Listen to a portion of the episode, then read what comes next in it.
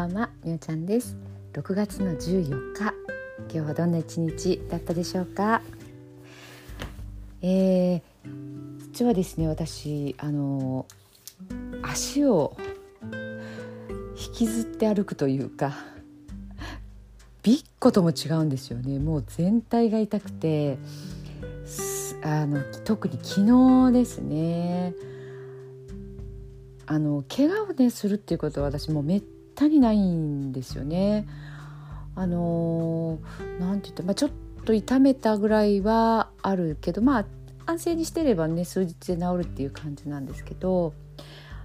この前のに、えーと、日曜日にサッカーの試合をねあの見に行ってた時に雨も降ってて椅子をねあのちっちゃい椅子を使ったんですよ。椅子っていうかこうパタってこう挟む挟むっていうかこう開いて座れるっていうね。もう本当にちっちゃくてお尻全体も乗らないんです。座骨が乗るぐらいの本当にちっちゃい簡易の椅子に乗ってたんですけどそれが悪かったみたいで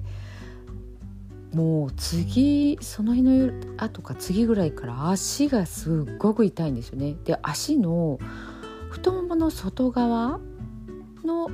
えーと、とちょっとこうお尻寄りって言ったらいいですかね。そういうところが痛くてなんでこんなところが痛いんだろうと思ってたんですね。で股関節のところが別に痛いわけではなくてでそしたらどんどんひどくなってきてもうあ歩片足でまず立てないんですよね。靴下とか履く時とかも壁に寄りかかっても覚悟決めて履くみたいなで立ったり座ったりもちょっときつくて体は全然元気なんですけども異常にその足が痛くてで、えーと、今日ねあのエアロビクスのレッスンがあったのでもうどうにもならないと思って今朝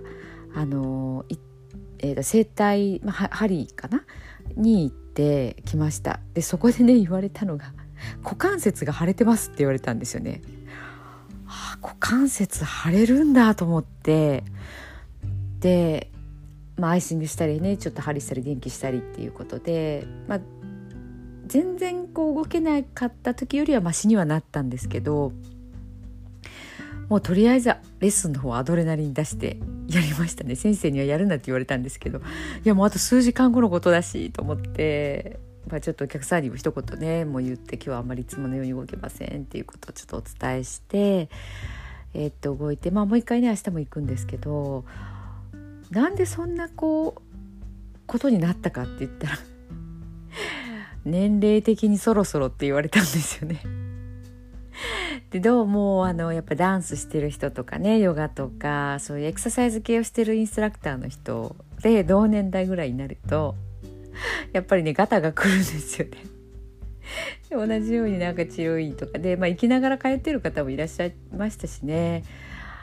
もうねインストラクターって結構ボロボロなんですよね体。あのエクササイズしてるからねこう丈夫なような気がするんですけどやっぱりね体調が良くない時その痛みがある時とかもやりますし少々のことで休まないですしねあのもう無理をするっていうのがあるんですよね。あのアドレナリンが出るんですよ。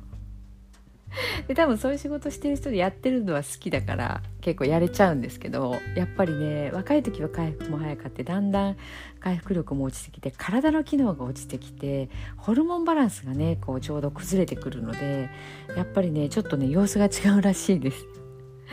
私もちょっとその言葉がショックでしたね痛みがどうのよりもあ年なんだっていう私の場合はやっぱりちょっとね骨盤がちっちゃいっていうのも前から言われててその骨盤と大腿骨っていうこう足の骨の骨頭部っていうところと骨盤のはまり具合ですよね。まあ、こなんかその辺もねやっぱりちょっとこう浅いのか変形性のね股関節股関節症にちょっと気をつけた方がいいって言ってて もうガーンですよね。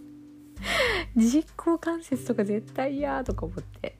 でも確かにねもう私は長くダンスしてるんですけど本当股関節周りってとこ動きが悪くてもう半分諦めてたんですけどね。これも筋肉だけじゃないなと思って。はい。まあそんなことで、まあ、無理をしないようにはしてたんですけどね。やっぱりその椅子の座りが悪かったですね。あんなことでこんなことになるんだっていうことにもびっくりしてあのびっくりしたんですけど。はい。まあでもねほんと今回あのこういう痛みを持つっていうことでねなんかこう人に優しくなれるというか。やっぱりね体の一部どこか痛いところがあったらなんか気分がね上がらないですよね。今日なんかも天気で天あのー、なんか気分的にもねこうあんまりこう優れない感じもあのー、ありそうなところなのでね。はい。なのでまあもう一回ねまた明日行って。まあこれもねあの根本的な原因解決にはなってないので、まあ、やっぱり自分でね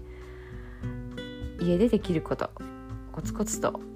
ひどくならないようにねしていきたいなというふうに思います。はい皆さんもね本当にあの体はご自身でちょっとずつちょっとずつメンテナンスをしながらねあのいたわって尽くしんであげてくださいね。はい、えー、では寝る前のノリと読んでいきたいと思います。今日あなたはあなたを生き切ったポジティブなあなたを表現したならポジティブなあなたを生き切ったということ。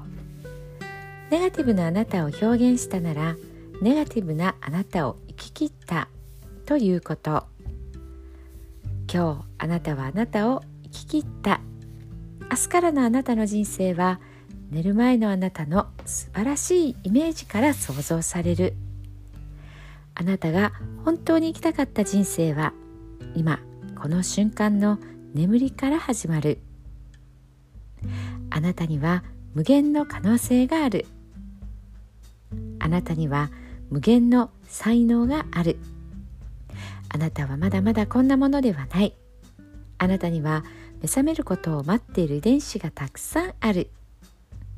もし今日あなたの現実において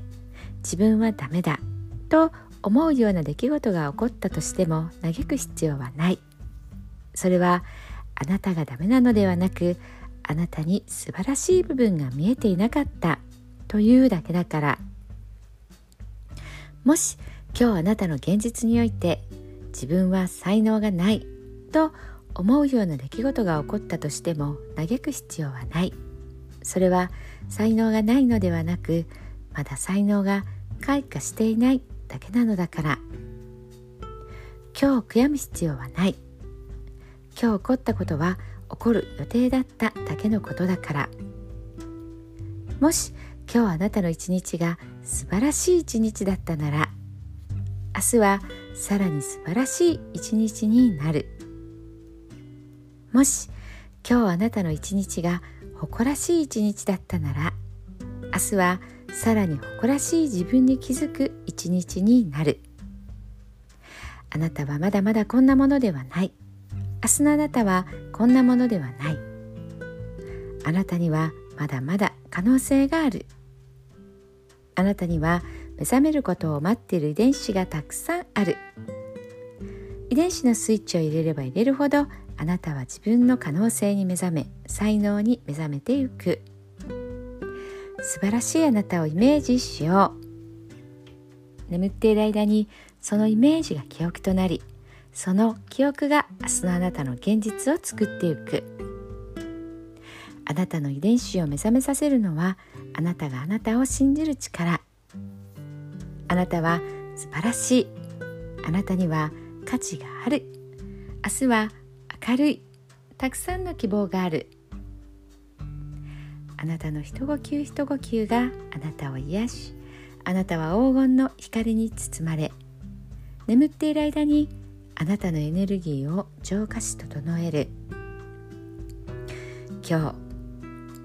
あなたはあなたを生き切った。